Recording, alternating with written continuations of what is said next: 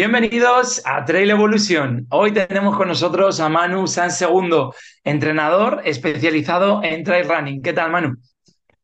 ¿Qué tal, Rubén? ¿Cómo estamos? Aquí un placer Venga, estar aquí en vuestra, en vuestra casa. muy bien, genial. Nosotros también es un placer. Oye, cuéntanos un poco tu historia. ¿eh? ¿Cómo pasas de estudiar farmacia a ser entrenador de trail? Eh, pues a ver, eh, podríamos hacer un capítulo solo de eso porque va mucho, va muy hilado con el desarrollo personal y, la vida, que yo creo que todos tenemos ahí a veces cosas que queremos hacer y no terminamos de hacer, pero bueno, lo hago resumidamente. A ver, yo estudié farmacia, acabé farmacia en el año 2011 y cuando terminé la carrera me di cuenta que eso no era, no era el camino que yo quería eh, transitar, no me veía realmente como, como, como, como farmacéutico, pero en ese momento no sabía exactamente lo que quería hacer. Entonces, pues bueno, una de las cosas que empecé a hacer es empezar a correr. Eh, había hecho deporte durante toda la carrera, pero bueno, luego quería, o sea, en este momento decidí empezar a, correr en carreras pues, de, asfalto, de montaña, hice triatlón, etcétera. Y abrí un blog en el cual contaba eh, todas mis experiencias eh, deportivas que iba, que iba teniendo. Y como soy un poco friki, de manera paralela empecé a formarme eh, en cursos de, de entrenamiento pues para autoentrenarme. Y todo esto empecé a volcarlo un poco en el blog. Y llegó un momento que hubo gente que me empezó a contactar para que yo le entrenara. Entonces dije, ahí va, lo mismo está por aquí mi, mi camino. Y ahí, pues bueno, cada vez me, me empezó a contratar más gente, más gente, más gente. Yo cada vez iba estudiando más cosas sobre entrenamiento, que si posgrados universitarios, que si máster, que si cursos federativos, etcétera.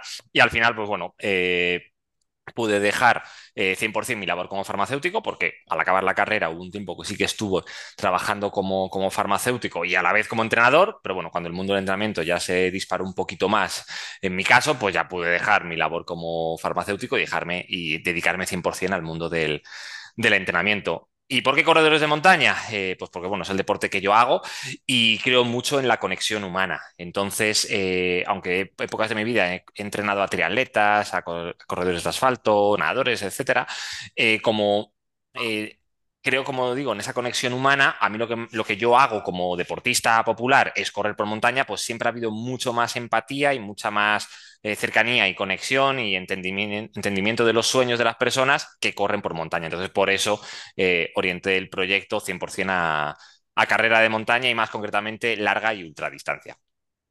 Muy bien. Hace poco pasó por aquí por el podcast Alberto, tu compañero, y hablamos del club eh, Imparable. Eh, nos estuvo comentando un poquito, pero dinos, ¿cómo surge la idea de ese club? Pues a ver, eh, ahora mismo eh, Imparable es uno de los, bueno, es el, club online eh, que, más peso le estamos dando dentro de los, de, lo que podemos ofrecer a los, deportistas y al final nace como una idea de, llegar a más gente, de poder ayudar a más gente. Los servicios de entrenamiento personal, que es como nació el, proyecto, eh, son limitados. Al final, si quieres hacer un buen servicio, el tiempo es muy limitado porque eh, cada persona pues, te, te requiere un tiempo, tienes que dedicarle atención plena y tienes que, que ayudarle y estar ahí para la persona. Entonces, ahí digamos que eh, el nivel de impacto es, es menor porque llegas a poquita gente. En cambio, con este formato eh, club sí que nos ha permitido eh, llevar lo que es el típico club de tu ciudad, pero llevarlo al canal online, donde sí que volcamos pues, planes de entrenamiento, damos soporte, también hay un nutricionista que nos ayuda, hacemos sesiones de fuerza, de consultoría, es decir, un formato grupal pero en el canal, en el canal online. Y esto sí que nos está permitiendo tener eh, capacidad para ayudar a muchos, muchos eh, corredores en todos lados del mundo. Entonces la idea eh, realmente nace de esa, nace por eso, pues para ayudar a más, a más gente, porque al final yo creo que toda la gente que estamos aquí en el canal online, por ejemplo, nosotros también con el podcast, pues oye, pues nos gusta llegar, nos gusta ayudar, lo que hacemos, lo que hemos aprendido, compartirlo con el máximo de de personas posibles y, y bueno, nosotros eh, la forma de hacer lo que tenemos es a través del entrenamiento y eh, con el club pues sí que nos está permitiendo pues llegar a mucha más, a mucha más gente. Genial. Oye, ¿tienes el club de entrenamiento este online imparable? ¿Llevas entrenos también personales? ¿También haces cursos? Mm. ¿Estás muy activo en redes sociales? ¿Cómo es el día a día de Manu?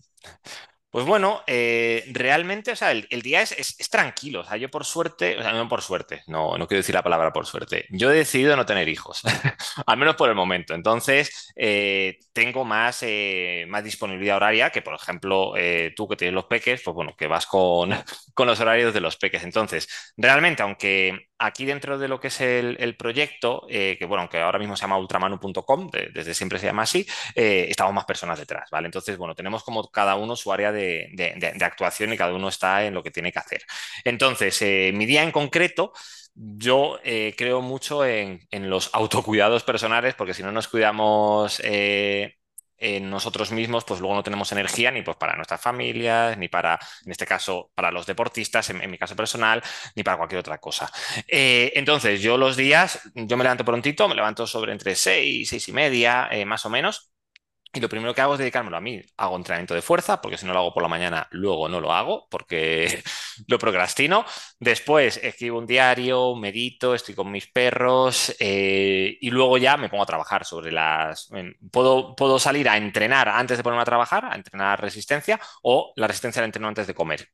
La entreno por la mañana siempre en uno de esos dos bloques. Y lo que hago entre medias, pues antes es ya trabajar, evidentemente. Pero claro, como me levanto prontito, puedo estar enchufado ya trabajando sobre las nueve y media, más o menos, nueve y media, diez, y hasta antes de comer, pues ya estoy eh, con el trabajo. Que el trabajo mío a día de hoy, pues eh, básicamente, mm, por un lado, doy soporte a Albert, que Albert está muy encargado de, gestionar planes personales de, los deportistas. Entonces, bueno, yo le, ayudo, le asesoro. También asesoro a los deportistas directos que están entrenando conmigo en los programas de, mentoría. Y paso por el, por, el club, por el club online, pues para ver cómo están las, para ver cómo están las cosas. Una vez que ya está hecho eso y que sé que, o sea, yo lo voy así, primero me cuido a mí mismo, luego cuido a los míos y luego ya voy al resto, ¿vale? Entonces ahí, más que en redes sociales, porque, por ejemplo, Albert sí que está muy activo en redes sociales, pero yo realmente en redes sociales eh, no se me da excesivamente bien. Entonces, donde sí que estoy es en el, en el email, en la, en la newsletter, que ahí sí que mandamos un email al día. Entonces yo todos los días escribo un email. Entonces priorizo con mandar un email a, a, lo, a los suscriptores de la, de la ultraletter, que es como la, como la hemos llamado. Y eso es lo que hago antes de, de comer. Y luego ya por las tardes, pues sí que eh, puedo dedicar a planificar entrenamientos, programar otros, otros eh, crear los entrenamientos para, para, el club, sesiones de consultoría grupales o personales con, con los deportistas, hacer eh, pues, grabaciones de podcast, hacer directos en Instagram con gente que me invita a sus, a, su, a sus redes. Y luego ya, pues por la tarde eh, noche, pues básicamente lo que hago es pues, estar con María José, bueno, con María José también como, que, que es mi pareja, eh, y luego eh, por la noche, pues a tarde-noche, a partir de las 7, pues ya estar con, con MJ, estar con los perretes, llamar a la familia eh, o ver a algún amigo. Es decir, al final es una vida eh, tranquila, por suerte. Vivimos en un pueblo de montaña, por lo tanto aquí la vida es, es, es, esa, es, es, fácil. Y como digo, como no tengo esa responsabilidad de tener peques, pues bueno, sí que puedo tener este estilo de vida un poquito más, más calmado. Pero vamos, al final, resumiendo, entrenar, trabajar y estar con los míos. Eso es lo que, eso es lo que hago. Pero eso al fin y al cabo es una buena vida. ¿eh? Si haces lo que te gusta, ¿no? Eh, puedes entrenar, puedes trabajar en lo que te gusta, estás relativamente tranquilo, pues es positivo. Y oye, das también una guía gratuita eh, en PDF. Para quien no la conozca, eh, dinos qué es esa guía y cómo puede acceder a ella. Sí, eh, realmente es sencillo. Si van a ultramanu.com, eh, realmente esa guía la hemos transitado un poco, la hemos transitado un seminario, es mucho más práctico, que o sea, la guía estaba muy bien, pero sí, la hemos transitado a, un seminario en el cual explico pues todo el sistema de entrenamiento que tanto para, sobre todo enfocar en ultra trail, pero también doy nociones de, trail running. Es un seminario eh, de acceso gratuito eh, para cualquier persona. Entonces, en ultramanu.com, si acceden a, la, a mi página web, ahí mismo se lo pueden descargar directamente. Entonces, ahí se explica eh, pues, bueno, el sistema de entrenamiento, eh, cómo elegir las carreras, cómo tienes que planificarte la semana, eh, de qué depende tu rendimiento en montaña, cómo puedes enfocarlo. Es decir, bastante práctico. Eh, y bueno, está teniendo muy buena aceptación porque la gente cuando se lo descarga y lo visualiza, me, les dice que, o sea, me dicen que, que, que les gusta, que les gusta bastante. Entonces, bueno, ahí lo tienen, lo tienen disponible. Y yo personalmente he visto el vídeo y está muy, muy, muy bien. es un vídeo con mucho criterio que al final vas hablando puntos por puntos y al final das una base eh, a la gente para que planifique, o sea, para que siga un, un, eh, una línea y una evolución, ¿no? Que muchas veces en este mundo pues vemos, vemos muchas incongruencias, ¿no? Pero bueno, sí. ya metiéndonos en tema de entrenamiento, eh, vamos, por ejemplo, a empezar con qué requisitos crees que pueden ser importantes para alguien, por ejemplo, que quiera afrontar por primera vez un ultra. O sea, vamos a, eh, vamos a suponer, o sea, que viene, o sea, como de haber estado haciendo maratones, ¿no? Vale, bien, eso era el primer punto, es ese, ¿vale? El que, acabas de decir tú. Sé que el mundo de la ultradistancia llama mucho la, atención. Eh, a mí en su momento recuerdo que, que, me la llamó muchísimo y yo creo que la ultradistancia no, deja, no suele dejar indiferente a nadie. Es decir, tú cuando ves una persona que hace 70, 80, 100 kilómetros por montaña, 100, 200 millas, las que sean, eh, suele haber como dos reacciones, como una de, voilà, yo quiero estar ahí, o sea, yo eso lo quiero hacer. Eh, y la otra reacción de ni loco, o sea, esta gente está zumbada, a mí ahí no me ves. Entonces, yo creo que suele ser un mundo que, que polariza bastante, es decir, mmm, yo quiero eso o a mí ahí no me ves ni, ni, ni, aunque me paguen. Y está bien, ambas opciones están bien, no es mejor una, una, una, que otra, cada uno tiene, ve la vida de una manera y es maravilloso. Entonces, realmente cuando sientes esa llamada salvaje de la, de la ultradistancia, Normalmente no suele ser cuando has hecho tu primera maratón, suele venir antes, ¿vale? Porque, bueno, hay gente que hace hacer la maratón y dice, bueno, pues venga, la siguiente pantalla.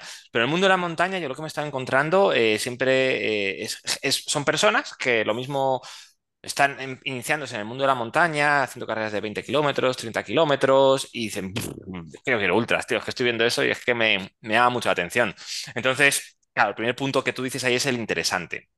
El primer punto es que tú sientes esta llamada salvaje de la, de la ultradistancia, es que te tomes con calma y que antes pasitos. Es decir, lo ideal, pues primero sería afrontar una distancia maratón, ¿vale? Que en la montaña a veces eh, no es como en el asfalto, que la maratón es como está la distancia de maratón y ya está, sino que aquí eso, pues una primera carrera larga, pues entre los 35, 45 kilómetros, con unos 2.000 positivos, o sea, que vayas y entrando en esas, en esas carreras que van a suponer, en función de la velocidad que lleves, pues entre 4 o 6 horas, ¿vale? Que el tiempo de estímulo sea entre 4 o 6 horas. ¿Por qué digo eso? Porque al final, ya cuando nos estamos metiendo en esos estímulos, nos estamos metiendo en el mundo de la larga distancia a nivel eh, interno, ¿vale? En nuestra cabeza sé que es mucho más fácil pensar en kilómetros y en desniveles, pero claro, eh, cada persona lleva sus ritmos. Entonces, eh, podemos tener a una persona que hace una carrera de 40 kilómetros y la hace en cuatro horas o menos, y gente que la hace en 8 o 9 horas. Entonces, claro, eh, son carreras completamente diferentes. Misma distancia, pero luego internamente para el deportista es y mentalmente, o sea, fisiológicamente y mentalmente es completamente diferente. Entonces, la idea es que esa persona que, llega, que, que siente esa llamada de la ultradistancia es que primero se pruebe en una, en una competición eh, que le lleve entre 4 o 6 horas aproximadamente. ¿Por qué? Porque ahí ya es suficientemente larga como para que la cabeza te empiece a decir, oye tío, ¿tú qué estás haciendo aquí? ¿Sabes? Esto, cuidado. Y luego también es suficientemente larga como para que la alimentación e hidratación correcta durante la actividad física sea un verdadero limitante del rendimiento. Entonces, eh, ahí te puedes llevar, en 4 o 6 horas te puedes llevar una pájara, pero bueno, son 4 o 6 horas, no son 15. Entonces, eh, puede llegar a meta un poco hecho un asco si no lo has hecho bien, pero más o menos ves un poco qué es lo que te requiere unas pruebas, una prueba tan larga. Es decir, cuando ya estamos pensando en meternos pruebas de 10, 12, 15, 20, 24 horas, 30 horas, pues bueno, si has, un, has tenido una primera incursión en algo de 4 o 6 horas, pues más o menos estás aterrizando en qué es lo que posiblemente me espera en pruebas más largas, que básicamente es eso, pero multiplicarlo por dos o por tres. Entonces, es lo que yo suelo recomendar es eso. Más allá de pensar en esos kilómetros, en esos desniveles, actividad entre 4 o 6 horas y que veas cómo te encuentras. ¿Vale? Eso sería eh, lo principal. Entonces, como tú bien dices, cuando sientes esa llamada de ultradistancia es, primero, probar, si queremos a las distancias, pues cerca de maratón, y ver cómo vamos. Porque como digo, al final, factor mental va a ser súper importante. Lo que comes y bebes, súper importante. La gestión del esfuerzo. Va a ser, casi todo el mundo, salvo que sea de un rendimiento más alto, va a estar más tiempo caminando en la carrera que corriendo. Y uno de los grandes errores de las carreras de larga y ultradistancia es que la gente sale por encima de lo que debe. No digo que salgan a matar, porque tampoco sea así, pero eh, a veces con ir suave no es suficiente y hay que ir extremadamente suave para poder aguantar. Entonces, eh, si una persona sale en una carrera de estas de cuatro o seis horas y de repente en la hora dos dice, uff, es que este ritmo no lo aguanto. Si he salido suave, pues no ha salido suave suficiente porque si llevas dos, tres horas y ya estás que te tienes que empezar a arrastrar un poquito, significa que hemos ido por encima de lo que deberíamos para una prueba tan larga. Entonces, eh, más o menos eh, sería eso lo, principal, que se prueben en un retito más, más pequeño para que vean cómo funciona su mente, para que vean cómo eh, gestionan ellos la parte de, alimentación y para que vean su capacidad de autocontrol y gestión del esfuerzo, porque normalmente los entrenamientos que se hacen tú no sabes entrenar un sábado cualquiera ocho horas, siete horas, sino, oye, que al final la gente tiene el tiempo limitado y tampoco eh, por hacer una buena gestión de cargas y no fatigar mucho al deportista, no vamos a meter entrenamientos muy largos. Por lo tanto, eh, hacer un reto de seis horas, posiblemente la gente que está empezando sea lo más largo que ha hecho hasta la fecha, porque lo habitual el fin de semana de tres, cuatro horas, hay gente que hace pruebas mucho más largas que se puede meter cinco o seis horas, pero eso hay gente ya más experimentada, más avanzada, momentos puntuales. Entonces, el conocer lo desconocido te va a dar un punto eh, muy importante de auto, o sea, de aprendizaje eh, interior para que tú veas, oye, cómo tengo ahora mismo mi cuerpo y mi mente preparado para poder afrontar estas pruebas de, de ultradistancia. Y a partir de ahí, pues bueno, si quieres seguir avanzando, pues avanzamos un poquito en el camino. Si no, pues sigues reincidiendo en esas pruebas de, aproximadamente maratón, pues para ir, em, digamos, tomando más seguridad, preparando más tu físico y luego a partir de ahí, pues si te apetece ir a 50K, a 80K, a 100K, pues ya es ir andando. Hay gente que, que va un poquito más rápido en esa progresión de distancias y gente, pues bueno, que tendrá que ir un poquito más lento. Además, yo siempre digo, en base a esto que estás diciendo, que si ya tú eh, si has hecho una maratón de montaña y ya has terminado mal, porque, pues eso, has llegado reventado, no te has administrado bien, no oye, no estés pensando en tu próxima carrera, meterle 25, 30 kilómetros más, porque es que, a ver, eh, primero, domina bien, o sea, haz una maratón de montaña sintiéndote relativamente bien durante toda la carrera, controla bien todas las fases, la alimentación, eh, la hidratación a nivel mental y, y, cuando eso lo hayas hecho bien, oye, a lo mejor me voy a empezar a plantear distancias superiores, ¿no? Porque si no, que se ve mucho, ¿no?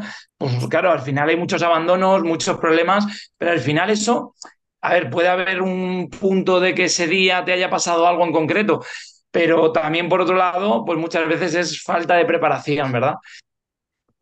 Efectivamente, y, ya no tanto la, preparación, porque yo sé que, o sea, que la gente que quiere hacer una prueba larga, pues, entrena, o sea, están envenenados. Eso, eso casi todo el mundo, sobre todo en las fases, en momentos iniciales. Ya cuando la gente ha desbloqueado las distancias, a veces se relajan. ¿Vale? Y ahí es cuando falta el entrenamiento. Si llego a la carrera y dices, hostias, me faltaba un poquito. ¿Por qué? Porque ya no te da miedo, ya no te da tanto respeto y dices, pues si ya he hecho esto, pues bueno, pues bueno, pues yo voy y lo hago. Y de repente llegas a la carrera y dices, hostias, pues tendré que haber entrenado más porque me ha pillado, me ha pillado el toro. Pero la gente que está empezando a desbloquear distancias va con mucho más respeto, diciendo, hostia, mm, aquí hay que entrenar, porque esto yo no lo he hecho nunca y tengo que estar fuerte. Entonces, ahí la gente entrena como una bestia. Entonces, ¿cuál es el problema? El pasado deportivo, la experiencia que tienes. Muchas personas que están creciendo en distancias, lo que ocurre es que no se han dado los años suficientes como para generar las adaptaciones, porque las adaptaciones de baja intensidad, o sea, las adaptaciones ultreras, es cuestión de años, no es cuestión de entreno tres meses a tope. Tres meses a tope no hacemos nada.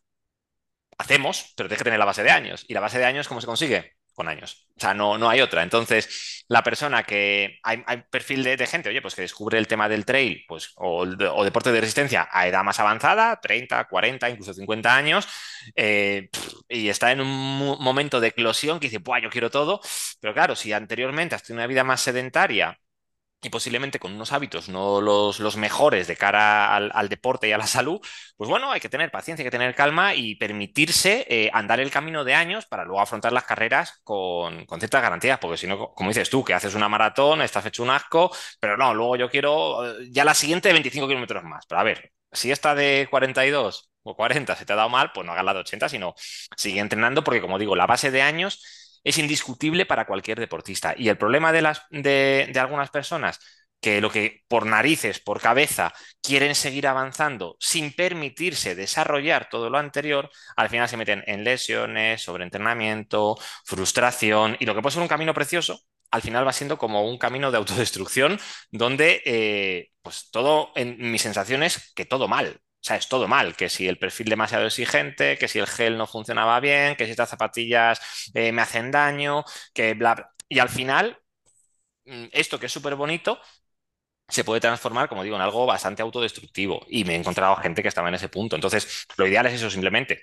No mirar al exterior, no pensar en la gente, pensar en ti, tomártelo con calma, disfrutar el camino sin prisa, que tú ahora estás para hacer 25, pues haces 25 y ya dentro de unos meses harás 30 y luego dentro de otros tantos 40 y si vas, si te permites el ir con calma, vamos, tienes ahí un deporte precioso y maravilloso para, disfrutar eh, todos los días de tu vida. Y eso es algo frecuente que también veo yo en la consulta, pues gente efectivamente que se pasa de entrenar, sobre todo muchas veces, aunque lleven años entrenando, a veces también con la intensidad, ¿no? O sea, como que buscan hacer muchas sesiones con mucha calidad, se pican ellos mismos con el Strava eh, cada día, al final, claro, y, muchas veces te llegan a, consulta, pues claro, con, problemas, con dolores, con lesiones, y, y siempre te están buscando como la vuelta de rosca, como, oye, Mm, y si me tratas esto toda la semana, y digo, oye, no, es que a lo mejor lo que hace falta primero es bajar un poco, mejorar la base y luego seguir, no, no tanto que yo te ponga parches o que te compres las zapatillas nuevas con más amortiguación para que te pongan otro parche durante unas semanas y luego otra vez medio lesionado, medio con problemas, efectivamente, porque al final el proceso sí no se disfruta, ¿no? O sea, al final eh, lo llevas de una manera, pues eso, como siempre, ahí en el límite, ¿no? Y, al final es verdad que cuando las cosas se van haciendo progresivas, pues es mucho mejor, ¿no? Y oye, me gustaría preguntarte, y para esas personas que te llegan, imagínate y te dice alguien, joder, tal, esto, qué guapo está, no sé cuánto, macho, yo quiero hacer una carrera de 100 millas. Yo he visto que hay gente que coge su ritmo, que va despacito, o no sé qué influencer mm, eh, se metió y, y sin preparación la ha hecho, tal. ¿Tú qué le dices a esa gente? Pues más o menos el discurso es el que te he dicho ahora mismo, eh, pero yo no les intento disuadirles para que no, o sea, persuadirles para que no lo hagan. ¿Vale? Es que si es su momento, sí. O sea, si ya llevas X carreras de 100 kilómetros, 120 kilómetros, te dan bien, pues claro que sí, joder, eh, puede ser el momento perfecto para saltar. Pero que si vienes de, de una carrera de 30 kilómetros, 40 kilómetros, que es de 100 millas, es como la pregunta inicial realmente es ¿cuándo las quieres hacer? Porque si me dices dentro de tres meses, yo no, yo no sé hacerlo. O sea, yo, yo no sé hacerlo. O sea, yo si tuviera una metodología o existiera un sistema donde en tres meses cualquier persona se prepara una carrera de 100 millas, oye, pues diría, oye, pues vamos para adelante porque tengo la tecla mágica que podemos hacerlo. Pero como no la tengo, pues intento ser lo más profesional posible y les digo que no puedo ayudarles, porque es la realidad, no es porque quiera ser mala persona ni, ni un borde. Pero hay gente que, por ejemplo, hay personas que me han venido que, que decían, quiero hacer esto y me han permitido al menos un ciclo de dos años, dos años y medio, dices, bueno, pues vale, vamos a ir andando, que en dos años podemos intentar hacer muchas cosas. No le cierro 100% que en dos años pueda hacer eso, pero más o menos se van dando el camino. Y sí que he tenido casos de personas que han tenido más calma y me planteaban unas 100 millas, pues para dentro de ocho meses. Digo, ¿y por qué no dentro de, de 24 o 26? Y han entrado y han dicho, ah, pues lo han visto lógico, porque he hablado con ellos, he explicado un poco las progresiones, retos intermedios, les ha motivado el camino de, ah, pues mira, desbloqueamos esto, desbloqueamos lo otro, hacemos tal, nos lo pasamos súper bien y ¡pum! La 100 Que si no salen las 100 millas en 24 meses y salen en 36, bueno, pues en 36. Es decir, al final es la actitud de la persona. Si la persona viene con prisa, si quiere en tres meses obtener un resultado que es fruto de años, eh, ahí tiene un problema de expectativas tiene un problema de expectativas y, en, mi, visión de, la vida en entrenamiento tiene un problema de, prioridades. Está priorizando el resultado frente al, sistema, al, proceso. Yo siempre digo lo mismo, que disfrutas del camino. Y si tú una persona dice, no, no, yo disfruto del camino, pero la 100 millas en tres meses, como no, te estás autoengañando, te estás centrando en que tú quieres la golosina, que tú quieres el premio. Entonces, no pasa nada si cada uno se toma la vida como quiere, pero evidentemente cuando centras tu vida en las medallitas, en, en el hito del camino, en vez de en el camino en sí, ahí hay un problema, en el deporte y en la vida en general. Y muchas veces cuando me he encontrado a personas que, tienen, que quieren eso de repente, es porque hay algo que falla en su vida. O sea, esto es un poco sensible, pero es así. Es porque han tenido un desengaño amoroso, porque en el trabajo se sienten infravalorados, porque realmente eh, van cumpliendo años y ven que no están consiguiendo lo que ellos quieren en su vida y están viendo que hay algo que depende de ellos, que es, oye, me meto el machaque deportivo y esto ya me, tapa, me tapa, porque esto me da esa descarga de dopamina, de, ¡guau! He hecho ahí la, la carrera, me da el subidón. Sí, pero acabas la carrera y tu vida sigue siendo la misma. Entonces, muchas veces, no, todo el mundo, evidentemente, pero muchas veces cuando me he encontrado con personas que quieren hacer todo ya demasiado rápido es porque hay algo en su vida que no funciona y les da miedo afrontar el problema vital que tienen y lo quieren tapar con el deporte. Y eso es peligroso. es peligroso para la persona, primero por su salud, porque se puede hacer daño, y segundo por, por su vida, porque a nivel mental y a nivel de desarrollo personal y a nivel de, oye, de, vivir una vida plena, se lo está frenando. O sea, como digo, el deporte puede ser algo súper bonito y es algo súper bonito, pero si lo utilizas eh, para autodestruirte, para poder hacerte daño a nivel físico, o incluso, como digo, para tapar otros problemas que tienes en tu vida, eso es oye, pues para pararse, a reflexionar. Aquí, evidentemente, no estoy juzgando a nadie ni señalando a nadie, evidentemente, pero que cuando hacemos eso, oye, es importante que veamos por qué estamos haciendo eso, por qué estamos comportándonos de esa manera, por qué de repente me quiero eh, eh, enfrentar a una carrera que me puede hacer mucho daño a nivel físico, tanto la carrera como la preparación. O sea, ¿qué no está funcionando? Porque si tú, por ejemplo, digo, yo quiero 100 millas en tres meses y las quieres simplemente por desconocimiento, porque a mí me ha ocurrido, gente que me quiere 100 millas muy pronto, le explico las cosas y dicen, ah, no, no, no, claro, yo, yo dentro de tres años, sí, sí, sin problema. Es decir, hay gente que por el, simplemente que no tiene el conocimiento, que no pasa nada, y dice, ah, no, hostia, vale, no, no, tío, yo, yo, quiero seguir corriendo. Entonces, sí, sí, hacemos ahora la de 50, luego la de 100 kilómetros, luego, y, y, entran. Pero hay gente que, aun diciéndole las cosas como son, dice, no, no, no, yo en tres meses hago las 100 millas. Yo ahí no puedo entrar, porque el problema que tiene no es de entrenamiento, el problema es otro. Entonces, como digo, hay que entender muy bien a la persona que está detrás, poder hablar con ella. Si, es por falta de conocimiento, intentar guiarla, ayudarle con el, con, el descubrimiento de este deporte, con el desarrollo a largo plazo como deportista y como persona.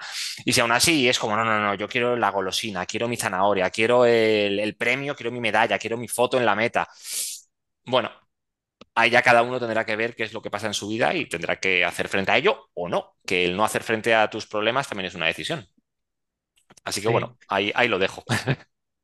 Hoy, hoy, en día también, ¿no? Hay muchos problemas con las redes sociales, que también la gente, por hacerse la foto con la medallita o en línea de meta, mm, se apuntan a carreras para las que no están preparados, en verdad, ¿no? Y, es verdad que eh, hay una frase ahí que, que dice Kilian Jornet, ¿no? Que dice que es más importante el cómo que el qué en sí. O sea, y, es un poco o por lo que acabas de resumir tú también ahora, ¿no? O sea, que ¿por qué lo haces? O sea, que, ¿para qué te apuntas? Hay mucha gente en asfalto, ¿no? Se apunta a una media o una maratón y, le ves andando desde antes de la mitad de, la prueba y dices, joder, si no estabas para una maratón, haberte apuntado a una media, que, que no pasa nada, ¿no? O haberte apuntado a una 10K, ¿no? Pero, pero es un poco como, quiero tener, digamos, el, premio o, la aceptación social o, o, lo que eso conlleva, ¿no? Bueno, Sí, es, interesante. Pero bueno, volviendo al tema de esa persona que se quiere preparar esos 70 kilómetros, que ya ha hecho eh, alguna fase intermedia, que, que va mejor, em, cuéntame, ¿cuánto volumen semanal vería recomendable meter para una prueba de, de esos 70 kilómetros? Es que es, complicado, porque es que la respuesta es, múltiple, o sea, no se puede cerrar realmente. Eh, entonces, es, depende de la persona. Hay gente que lleva haciendo deporte toda su vida y tiene una base brutal. Es decir, eh, por ejemplo, nosotros llevamos a gente que, lleva haciendo deporte de resistencia 20, 30 años de su vida. Entonces, claro, esa persona mm, se conoce mucho más y también te va a guiar. El deportista es el que te va a guiar en los volúmenes que es capaz de, de hacer. porque si tú ya tienes un pasado deportivo y sabes lo que está haciendo, pues por ejemplo, si me lo invento, venía a hacer a la semana 60 kilómetros y 2.000 positivos, pues no puedo meterle de repente 120 kilómetros y 5.000 positivos, porque lo hago dos semanas y me lo cargo. Claro. ¿Vale? Entonces hay que ver un poco de dónde viene la persona y lo que era capaz de, lo que es capaz de asimilar a día de hoy. Entonces, en función de eso, podremos orientar unas cargas u otras.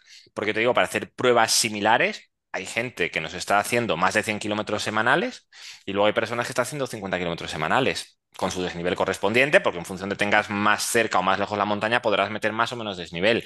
Pero, como digo, para hacer una prueba estilo, un estilo Transvulcania, ¿vale? Que son 70 kilómetros con, con 4.500 positivos, tenemos a gente que no ha levantado los 50-60 60 kilómetros a la semana con 2.000, 3.000 positivos y han llegado a la carrera, han hecho y ha ido bien, y luego gente que sí que estaba rozando los 100 kilómetros semanales, superando los 4.000 positivos, entonces, claro, hay que, hay que ver mm, dónde está la persona. Entonces, más allá de los, de, los, de los kilómetros, del volumen, porque también el, volumen engaña, porque un deportista que sea muy rápido va a hacer más volumen, tanto en kilómetros como en desnivel, que una persona que no sea tan rápida. ¿Vale? Entonces pueden tener incluso el mismo número de horas, pero uno le va a meter un 30-40% más de volumen semanal, simplemente porque es más rápido. ¿Vale? Misma intensidad, mismas horas, misma intensidad percibida, intensidad interna. Mismas horas de entrenamiento, el corredor más rápido va a meter más volumen que el corredor más lento. Entonces, por eso eh, engaña un poco el hablar de volúmenes eh, cerrados. Lo que sí podríamos plantear para una prueba de 70 kilómetros es que una persona, así eh, de forma general, que hiciera dos, o sea, empezamos por el descanso, al menos un día de descanso a la semana, que metiera dos días de trabajo de movilidad y fuerza, Vale, ya tenemos tres días y los otros cuatro días de entrenamiento de resistencia. Uno sí más centrado, uno o dos más centrados en volúmenes más altos y suaves, es decir, más tiradas largas, y luego un par de entrenamientos más centrado en, trabajo de media y alta intensidad, por ejemplo. Entonces, ese puede ser una dinámica que casi cualquier deportista puede eh, llegar a sostener. Su día de descanso, sus dos días de trabajo de acondicionamiento físico y cuatro días de trabajo de, resistencia, que uno puede ser, como digo, tirada larga en montaña, otro puede ser entrenamiento cruzado con, con bicicleta y luego dos días de media alta intensidad. Y con eso, si eres más rápido, meterás más volumen y si eres menos rápido, meterás menos volumen. Si vives más cerca de la montaña y puedes ir dos, tres días a la montaña, meterás más desnivel. Si solo puedes un día a la montaña, pues meterás menos desnivel.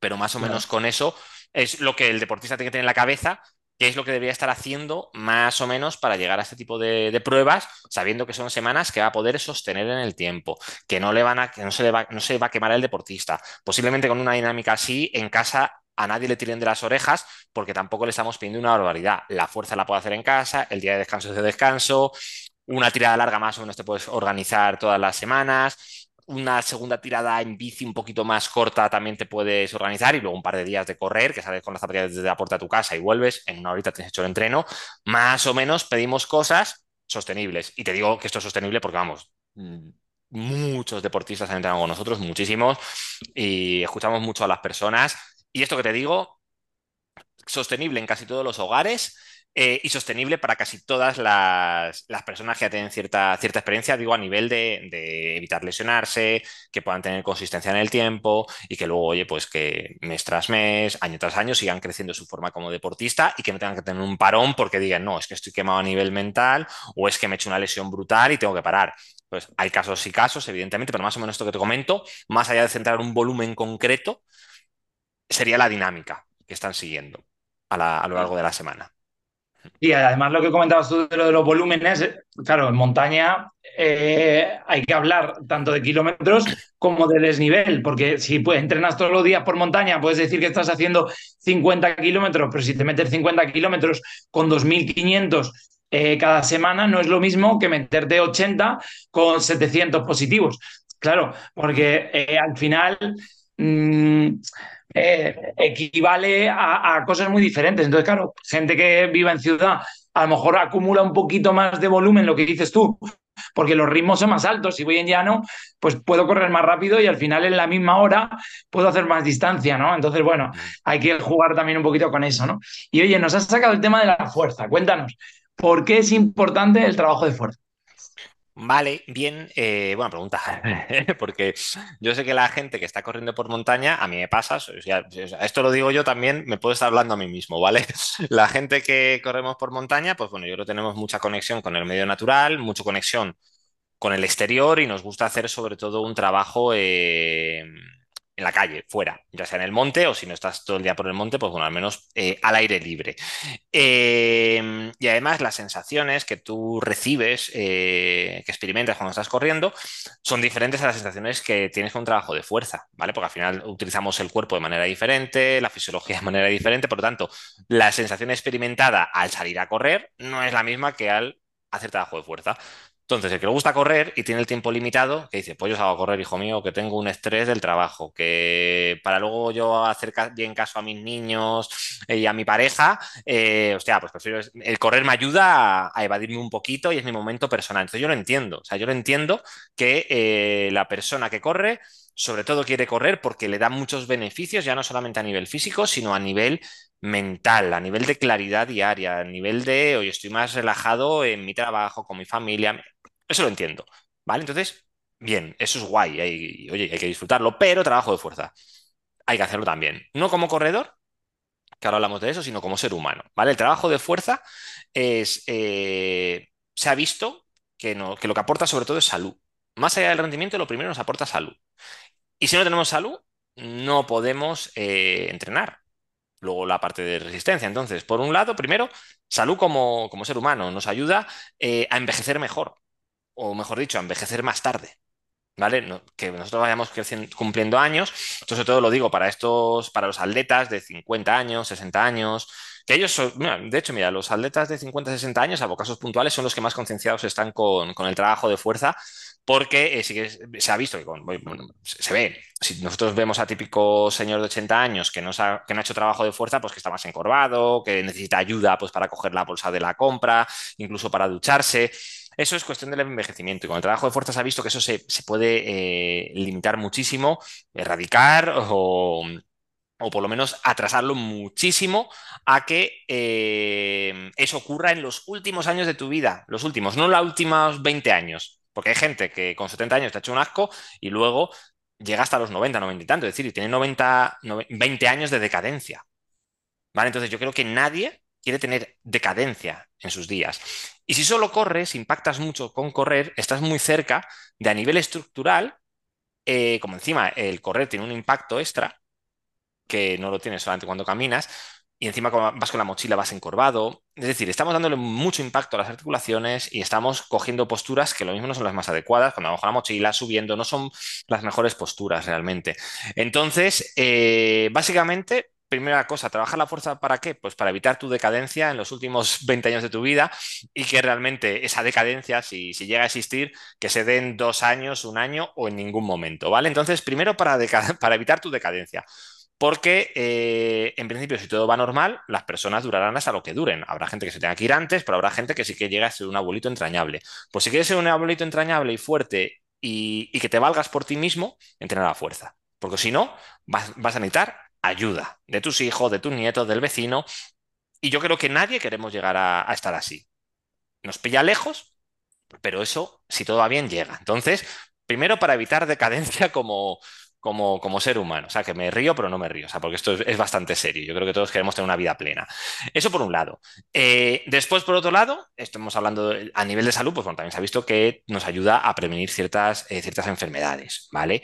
Eh, y luego, por otro lado, ya enfocándonos en el deportista, pues mira, si tú quieres hacer carreras de larga y ultra distancia y te gusta correr con continuidad, hacer cada vez carreras más largas, pues para asimilar cada vez más, más kilómetros a pie, el trabajo de fuerza te ayuda a prevenir lesiones y te ayuda a asimilar mejor la carga de entrenamiento. Entonces ahí está la parte de rendimiento. Como digo, primero el tema de la salud, que es lo importante cuando hacemos trabajo de fuerza. No es trabajo de fuerza para, para corredores, que sí también, que sí, pero primero para seres humanos, ¿vale? Para un ser humano que quiere tener una buena vida. Y después, porque antes, tú dejas de correr y sigues siendo un ser humano. Entonces eso está así. Si tú un día decides dejar de correr por la montaña, tú sigues siendo una persona. Entonces tú decides qué estilo de vida quieres llevar sobre todo dentro de unos años. ¿Vale? Entonces, como digo, primero eso y luego como, como deportista te ayuda, resumiendo, a prevenir lesiones y ser capaz de asimilar más carga de entrenamiento. Entonces, yo creo que al final nadie quiere lesionarse tampoco y, eh, sobre todo, prevención de lesiones, sobre todo por sobreuso. O sea, el, por ejemplo, el, torcerte un tobillo, si estás fuerte, lo mismo tienes menos posibilidades de torcértelo porque tienes más reactividad, tienes mejor preparadas tus estructuras, pero una, lesión aguda a veces no se puede eh, llegar a prevenir del todo, ¿vale? Eh, pero me refiero sobre todo a lesiones crónicas, ¿vale? En las cuales son por sobreuso, que cada vez vamos desgastando eh, estructuras corporales y depende de, va, si es que me duele aquí la rodilla, ah, pues que me han dicho que tengo muy desgastado el cartílago, o es que, pues bueno, al final es un trabajo de fuerza, si reforzamos bien todas las estructuras, podemos mitigar, minimizar y en algunos casos evitar ese tipo de, de lesiones por sobreuso. Entonces, como digo, prevención de lesiones y mejora del rendimiento. La mejora del rendimiento, además, es por un trabajo de fuerza dinámica máxima, donde seamos capaces de mejorar, eh, o sea, mejorar nuestra aplicación de fuerzas a la hora de correr, pero también está la segunda parte que digo, es ser capaz de, asimilar más volumen. Si una persona quiere rendimiento, gracias a meter más volumen o más impactos, porque metemos más intensidad, la fuerza, el trabajo de fuerza le va a ayudar a que sea capaz de asimilar esa carga de entrenamiento. Entonces, digamos que el rendimiento es, es doble o sea, lo, alcanzamos por dos vías. Una, porque el propio trabajo de fuerza bien hilado nos puede ayudar a mejorar nuestro rendimiento, per se, o sea, como tal. Y por otro lado, es que el trabajo de fuerza nos permite meter más carga de entrenamiento a pie. Entonces, claro, por un lado el beneficio directo y el indirecto de permitirnos meter más. ¿Vale? Entonces, ahí está el... Y luego el hecho de prevenir lesiones, pues si prevenir lesiones tienes más continuidad. Entonces, ahí estaría el punto del rendimiento. ¿Ok? Entonces, el trabajo de fuerza, pues por esto que te, por estas cosas que te he comentado. Genial. Sí, yo además siempre digo que una cadena siempre se rompe por el eslabón más débil. Y da igual que tengas 100 eslabones de acero, que si uno es de plástico de ese cutre, al final ese es el que falla. Entonces, efectivamente, si yo tengo un cuádriceps brutal, un gemelo brutal, eh, tengo unas estructuras muy buenas, pero un glúteo medio debilitado, o, ¿no? O, alguna otra estructura muy débil, pues al final lo que va a pasar es que eso me va a conllevar eh, a una lesión o a una pérdida de rendimiento, ¿no? Porque no puedo asimilar bien el, volumen, no puedo hacerlo. Entonces, al final, ese trabajo de fuerza lo que estáis haciendo, pues fortalecer esos eslabones para que puedas a largo plazo eh, rendir mejor, ¿no? Y es lo que dices tú, por todos esos condicionantes. O sea, en sí por el trabajo de fuerza, pero también por, porque te permite hacer más eh, corriendo, ¿no? Sí, es muy interesante. Muy bien, oye, y cambiando un poquito de tema, eh, en una semana de tapering, antes de una competición, vamos a poner, por ejemplo, un ejemplo de, una maratón de montaña. ¿Cómo te parece la forma correcta de enfocarlo? Vale, eh, pues bueno, aquí realmente yo la, enfoco, eh, pues básicamente como dice, como dice la ciencia y no me complicó, no me complicó mucho aquí. Realmente es saber lo que está haciendo el deportista en las, en las semanas de carga, de mayor carga, de cara a la, a la, competición, que suelen ser el bloque previo al tapering. Al final el tapering es eh, ese proceso de entrenamiento que dura, esa fase que suele durar entre dos semanas, una semana, en función del deportista y de la prueba a preparar donde eh, lo que buscamos es bajar la carga de entrenamiento para eliminar la fatiga residual, residual y que podamos realmente sacar todas las adaptaciones a flote el día de la carrera, para que lleguemos frescos y en pico de forma, ¿vale? Para eso es el tapering, es decir, el, querer entrenar hasta el último día, mucha intensidad, mucho volumen, lo que hacemos es que llegamos muy fatigados a la carrera. Por eso es vital esas, esos 7, 14 días previos a la competición, el reducir eh, la carga de entrenamiento global para, eh, como digo, llegar frescos a la, carrera y con ganas de, competir, tanto fatiga física como fatiga eh, mental. Porque, por ejemplo, gente de ultradistancia mete más volumen que los de corta en principio, sobre todo en contexto popular. La élite es, diferente, pero en contexto popular mete más volumen el de... o sea, mete, o sea, digamos que una persona que hace pruebas de corta distancia no mete tanto volumen como para acabar de la cabeza un poco saturado, ¿vale? Los de larga distancia eh, sí pueden acabar saturados de, un poco de la cabeza, en el proceso no debería ser así, pero puede darse el caso que acabes un poco cansado a nivel mental y por eso está bien que las semanas antes de la carrera, los días antes de la carrera, estés volviendo como a reconectar con esas ganas de, hostia, me apetece irme al monte a echar horas porque como no llegues con ganas de echar horas al monte, ya vamos mal. Entonces, eh, ¿qué es lo que hacemos? Pues básicamente lo que es la dinámica de entrenos no, se la, no la cambiamos, ¿vale? Es decir, que si tú ibas al monte los sábados, los miércoles hacías series, trabajo de fuerza los jueves o lo que hicieras, dejamos, respetamos la estructura semanal de la persona. Lo que hacemos es mantener la misma intensidad de entrenamientos, ¿vale? Si estamos entrenando a, yo qué sé, en contexto de segundo umbral, en las salidas largas, en primer umbral, lo que estuviéramos haciendo, eso da un poco igual. Eh, pero lo que sí que hacemos es reducir a la mitad el volumen. Es decir, mantenemos dinámica semanal de la persona. Posiblemente, si es una persona que entrena bastante, le metemos un día extra de descanso. Si es una persona que ya descansa uno o dos días a la semana, pues tampoco metemos días extra de descanso para que no llegue muy como apagado, porque al final hay que, hay que ver lo que entrena cada uno. Pero como digo, misma dinámica de entrenamientos, lo mismo un día extra de descanso si entrena bastantes días a la semana o si la persona está un poco fatigada a nivel mental. Reducir el volumen a la mitad, por ejemplo, si estamos haciendo sesiones de montaña de tres horas, pues hacemos ahora sesiones de hora y media. Si estamos haciendo, eh, por ejemplo, seis intervalos de mil metros, me lo invento completamente, ¿vale? Pues podríamos valorar hacer eh, seis intervalos, pero de 500. ¿Vale? Y lo mismo si estamos descansando eh, un minuto entre intervalos, pues venga, descansamos dos. Entonces lo que intentamos es que la persona siga con las mismas rutinas, no cambie la rutina a última hora, porque eso al final es, un error, porque la persona se desubica un poco. Entonces, mismas rutinas, pero, como digo, mismas dinámicas que puede estar llevando, eh, mismas intensidades, que estarán orientadas pues, para que el día de la carrera podamos rendir y haber trabajado lo específico cerca de las competiciones, y lo que es el volumen, bajarlo a la mitad. Y de esta manera ya la carga la estamos bajando más o menos a la, mitad y de esta manera eh, eh, pues eh, llegar bien a la carrera. Si hacemos el tapering en una semana, pues bajamos al 50 y ya está. Y si hacemos el tapering en dos semanas, lo que hacemos primera semana bajamos un 60-70% y la última semana pues podemos bajar incluso hasta el 40%. ¿Vale? Más o menos por ahí lo que estamos haciendo. Sí, me parece, o sea, muy buen protocolo. Eh, efectivamente, luego hay que personalizarlo a la persona que tengas delante, ¿no? Eh, según te venga. Pero bueno, en líneas generales, o sea, me parece muy buenos consejos como para, bueno, para que si alguien no sabe muy bien cómo estructurarlo, pues que lo tenga en cuenta, ¿no? Y oye, eh, para terminar, dinos, ¿dónde, vamos, ¿dónde podemos verte este año, en el 2024, de, de carreras? ¿Qué te estás preparando? Pues a ver, este año eh, de carreras voy a estar en Sierra Nevada en la maratón, voy a estar en el Valle de Arán en la PDA, en la de 55, y luego en Comunidad de Madrid en, la Madrid-Segovia de 100 kilómetros. Porque este año eh, eh, estoy bajando un poco pretensiones, o sea, pretensiones de, de kilometrajes, porque estoy, yo intento mirar las cosas como más a largo plazo, y este año el objetivo real, más allá de las carreras, es coger más velocidad.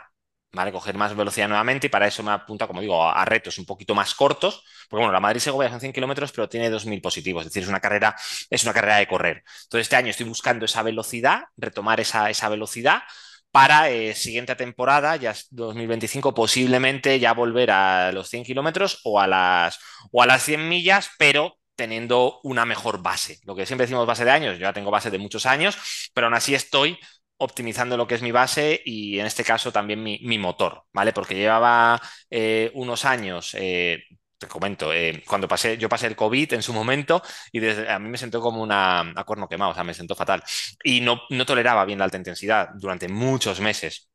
Entonces tuve durante muchos meses que bajar mucho las pretensiones a nivel de intensidad. ¿Vale? Entonces, ahora que ya lo estoy volviendo a tolerar la alta intensidad, pues vuelta al ruedo a, correr un poquito más, más intenso. Y básicamente, más allá de las carreras, estoy disfrutando eso del proceso de ahora de poner un poquito más rápido, disfrutar los entrenamientos, ir a esas carreras que, por ejemplo, no me generan estrés porque ya las conozco. ¿Vale? Ya conozco tanto Sierra Nevada como la PDA y bueno, la Madrid Segovia la tengo aquí cerca de casa y me conozco ya más de la mitad del recorrido, aunque nunca la he corrido, pero como digo, busco el no estresarme de más, yendo a pruebas que conozco, que encima el objetivo es durante estos 12 meses ponerme más rápido para ya me genere una buena base para la siguiente temporada ir a 100 kilómetros a 100 millas. Entonces, Mm, explico esto porque, bueno, también creo que puede servir como, como ejemplo del, evitar el cortoplacismo y pensar más en ciclos mm, bianuales y en, sobre todo, más allá de las carreras, también en el pensar qué necesito yo para una carrera y qué capacidades quiero desarrollar durante un periodo más o menos largo de entrenamiento que te permita estar eh, disfrutando bien del proceso. Oye, pues genial. Eh, mucha suerte en esas carreras. Es verdad que creo que no vamos a coincidir justo en ninguna, o sea, ni conmigo ni con mi, ni con mi compi, pero, pero bueno, eh, seguramente. ¿Qué, hacéis vosotros? ¿A dónde vais? Pues bueno, eh, ahora tenemos la backyard de, que la vamos a hacer en, Toledo, ahora a finales de febrero. Bien. Y luego este año el calendario se nos ha dividido un poco más. Yo voy a hacer, o sea, que la 040 como reto también personal. Oh, voy a hacer la, la Transvulcania. Y luego, digamos, como objetivo principal es, es la travesera este año. Uf, eh, buena.